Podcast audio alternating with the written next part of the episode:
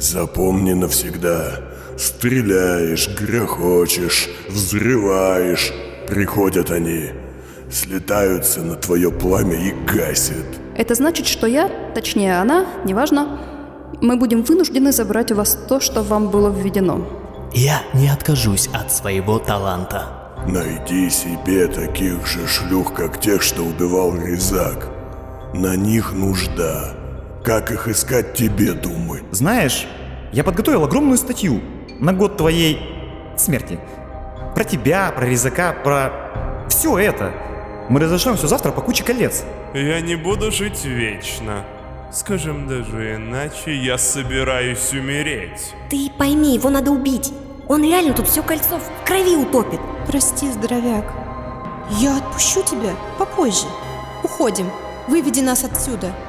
Ненавижу это кольцо. Продолжение. О, продолжение будет. Еще как будет.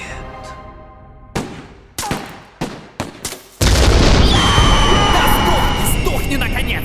Ни одна пуля Людвига не попала в цель, однако промах спас ему жизнь.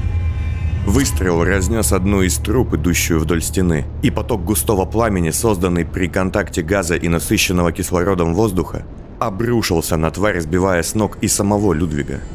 Он видел лишь, как языки огня облизали тело чудища, срывая с него остатки плоти напарника, и отполз подальше, неуверенно перезаряжая оружие.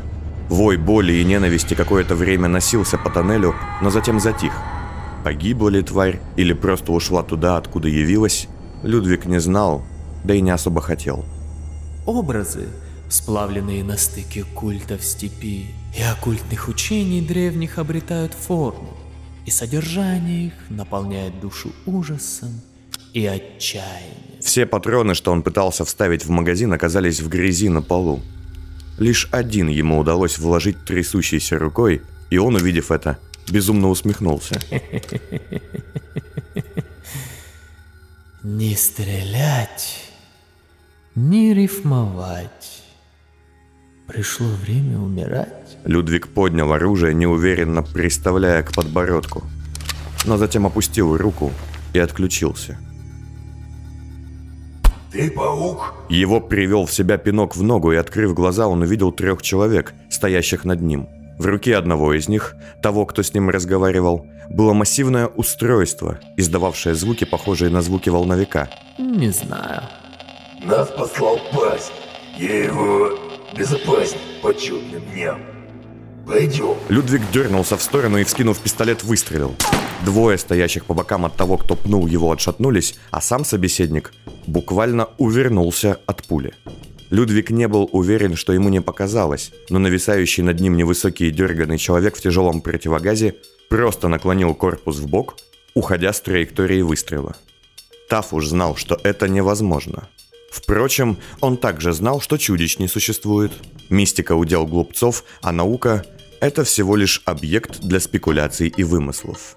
Эй, ты чего? Пошли, говорю. К удивлению Людвига совершенно беззлобно спросил человек в тяжелом противогазе и протянул ему руку. Я... я должен сам найти... сам... найти... Не до того. Там представление началось. И втроем они подняли сутенера, теряющего сознание. Акт 2. Интерлюдия 70 Последний шанс? Я видел ваших людей на охране моего борделя. Так точно. От Зайвера и Войты. Людвиг сидел на лавке в пассажирском контейнере, увозящем его из-за стенок, и приходил в себя, изучая своих внезапных спасителей. Двое из них, столичники с отличным телосложением, были явно из охранной конторы. Знак игральной кости в круге, хорошие черные костюмы под грязевиками, узнаваемые прически площадки с косичками и следы сведенных с шеи каторжных татуировок. А вот собеседник его, сотрудника последнего шанса, не напоминал ничем, кроме такого же значка. Он был приземист, широкоплеч и нервически подергивался. Человек был весь скрыт темно-серым прорезиненным костюмом, Голову его покрывал капюшон с острой бахромой, а лицо скрывала маска, похожая на крысиную голову.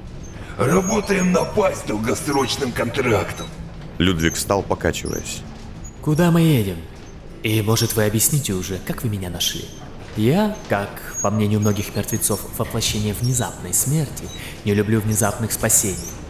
Особенно незаслуженных.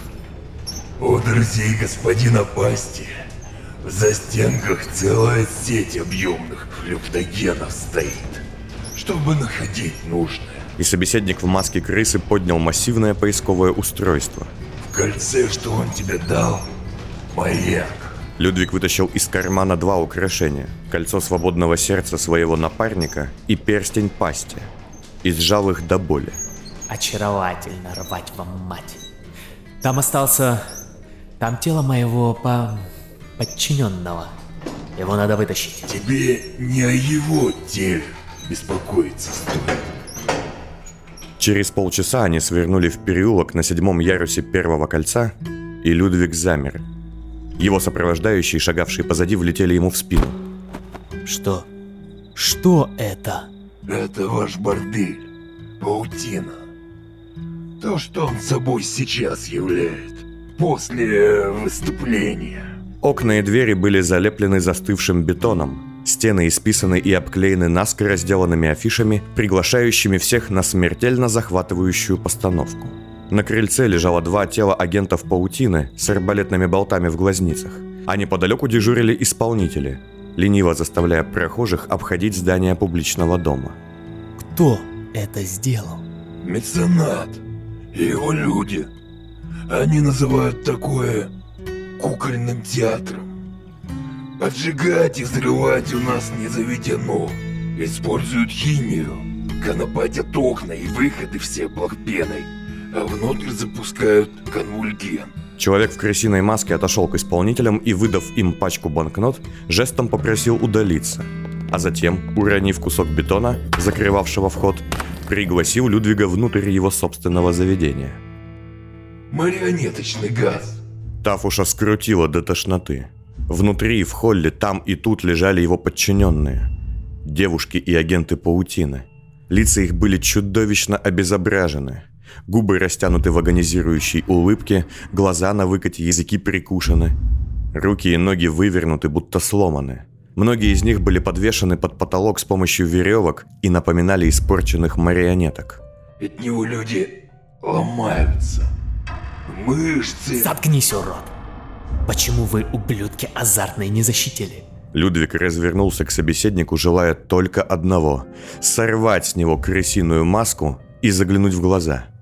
Я сам потерял пятерых. Мне пожалеть тебя, каторжник? Он, стараясь не смотреть на тела своих людей, смерил взглядом человека в крысиной маске. Господин Тавуш, нам платят за то, чтобы мы вас охраняли, а не сносили оскорбления. Людвиг, не выдержав, влепил кулаком куда-то в район лица. На этот раз собеседник и не пытался увернуться. Вякнешь еще раз, не снесешь яиц или головы на выбор. А вы остры на язык. Сказал человек с крысиной маской, а затем как-то легко и играючи схватил Людвига за шею и поднял. Людвиг выхватил оружие, но коренастый и неожиданно сильный человек без труда швырнул его в стену. Не успел он сделать выстрел. Так, взять его. Дайте ему успокоительное. Двое наемников из последнего шанса схватили Людвига и вытащили шприц. Нет, нет, хватит! Никакого седативина. Уберите руки. Бойцы отошли, забрав пистолет у сутенера, и позволили ему встать. После всех походов в застенках его все еще покачивало, и оттого казалось, что марионетки вокруг танцуют. Ваш кабинет я бы не заходил. В комнате, что занимал Людвиг, был наибольший бардак. Книги учета, документы, одежда – все это валялось повсюду, окровавленное и смятое. В центре, на кушетке, лежал Герм, а неподалеку, в куче друг на друга, были свалены четыре тела в театральных масках. Что? Что здесь было? Людвиг подошел к Герму. Подчиненный пасти был жив, но Людвигу хватило одного взгляда, чтобы понять, этот человек уже шагает за порог смерти. Такие лица он видел не раз. Он, она... Не ответит он в общем. Из-за конвульсий прикусил язык. Или живой, внутри все в кашу. Но не к частине ваших агентов ни моих парней. Он убил больше меценатовых ушлепков, чем они все вместе взятые. Человек в крысиной маске поднял с пола телескопический клинок Герма, полностью покрытый кровью. Одно слово. Быстрый, как баба, и жесткая, как мужик. Оставьте здесь. Пасти скажите, что умер. Все равно ведь так будет. Ваши деньги, наша тишина. Людвиг бросился к столу и увидел, что его тайник с доходами паутины не тронут. Они даже сейф не открыли. Что это вообще было? Начиная со вчера считайте, что объявлена война Пасти и его друзьям. Не за деньги. Вы не первый и не последний из его подручных, кто пострадает в ближайшие дни. Я не его подручный. Людвиг сел за стол, совершенно раздавленный, и вытащил из ящика два своих старых пистолета, принявшись их заряжать.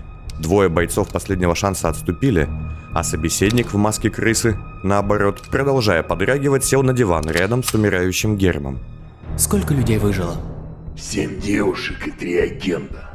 Они в подвале заперлись. Остальные 42 человека погибли. Зачем все это я? Я не могу понять. Затем, что крыша мецената поехала давно, и вот сейчас упала. Мы собираем ресурсы и людей. Пасть велел вам быть наготове и собой не жертвовать. Скажите господину Пасти, что он может... Нет, что ему стоит на меня рассчитывать. Где в вашем сраном кольце купить глушители? Он вытащил и положил на стол стопку банкнот, а затем поглядел на пистолет, акустон и клинок Герма. Хотя... Нет, лучше какие-нибудь очень хорошие кастеты. Разрядные. Или лучше шоковые. Достанем.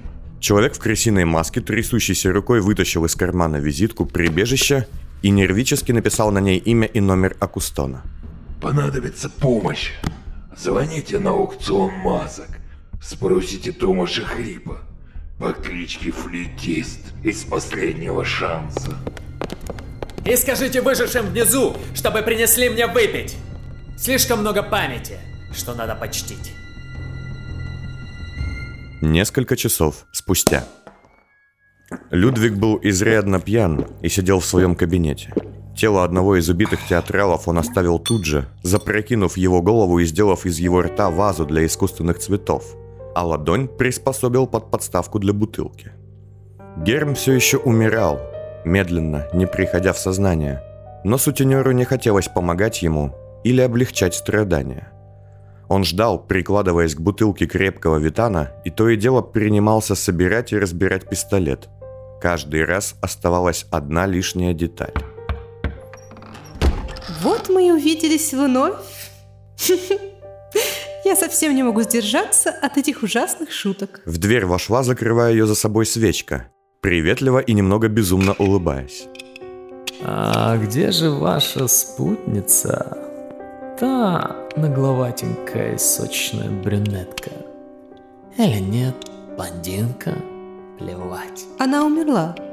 Точнее, ее убили. О, и не я. Жаль, жаль. Примите мои поздравления, наверное. Людвиг собрал пистолет и засунул его вместе со вторым за пояс. Дурной пример покинул вас, а значит, вы вольны сейчас увидеть мир реальной правды, без всяких э, цветовых прикрас. Ее кровь не была желтой. Кровь у всех красная. Именно это я ей и сказал. Кровь у всех красная, Тафуш. Свечка шагнула вперед, стиснув зубы и наклонив голову. И Тафуш тут же вскочил, обходя стол, начиная звереть. Девочка, мой бордель сейчас морг. Впечатлишь меня здесь ты едва ли.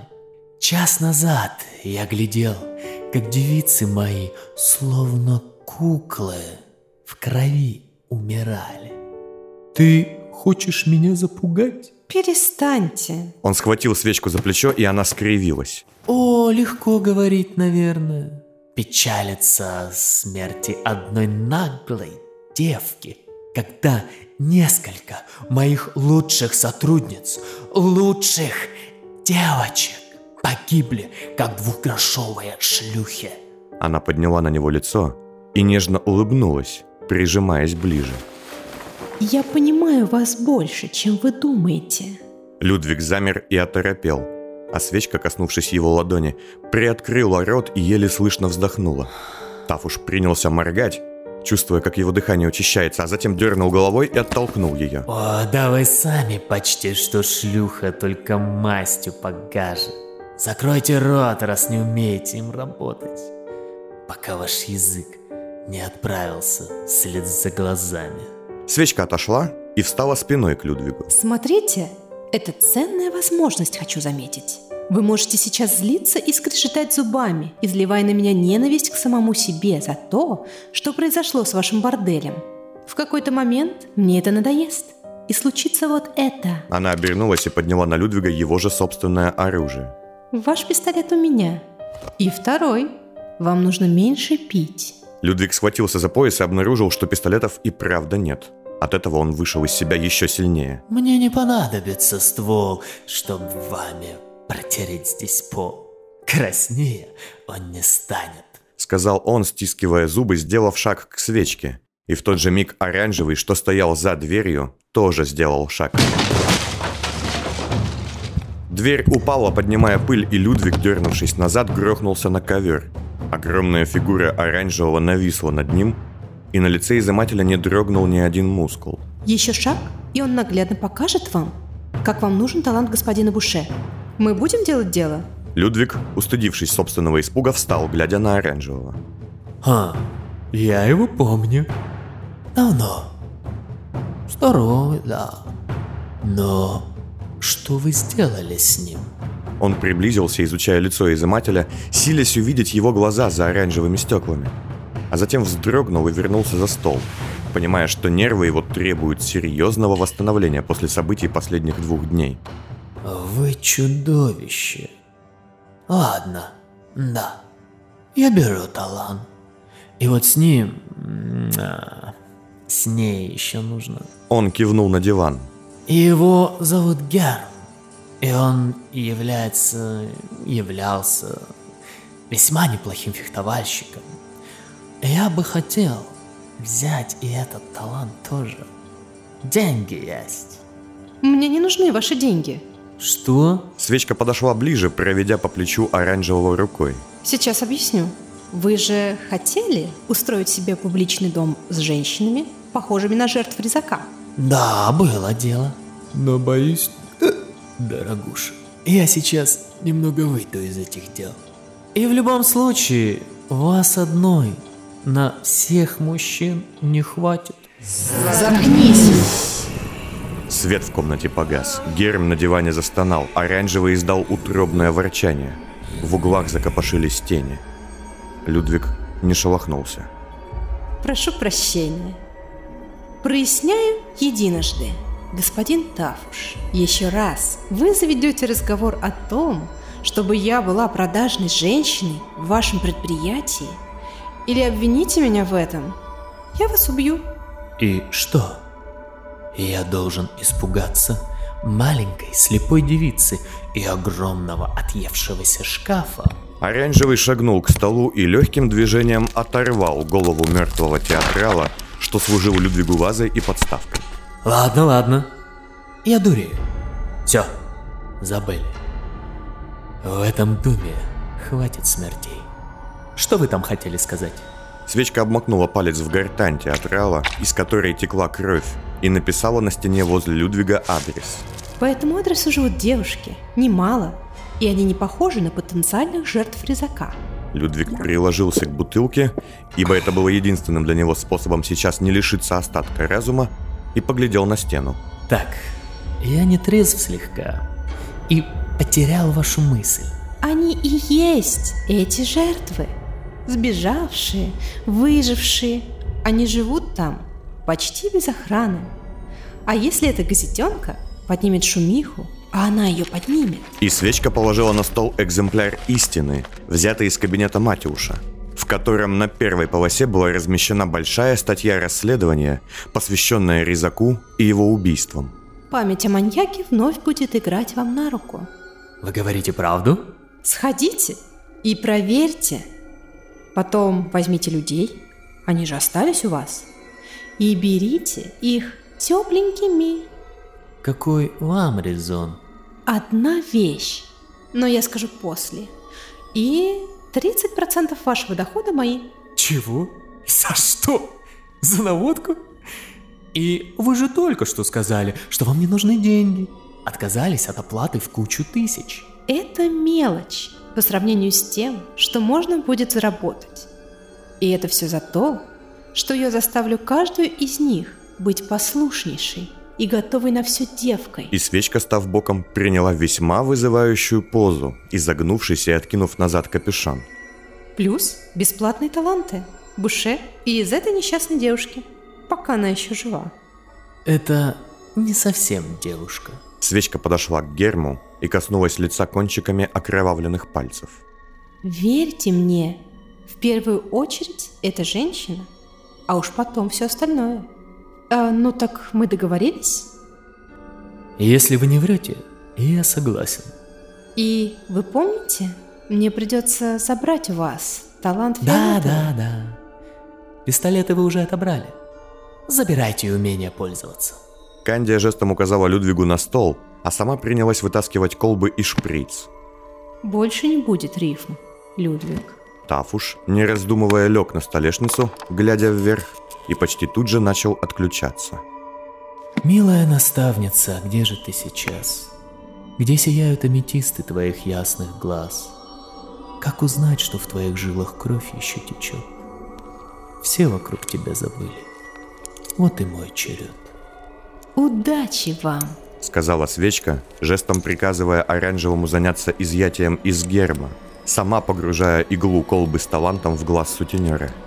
Вопреки собственным обещаниям, она не стала ничего изымать, и когда эссенция наполовину вошла в мозг Тафуша, начала шептать ему на ухо слова, значение которых даже она сама знала не полностью.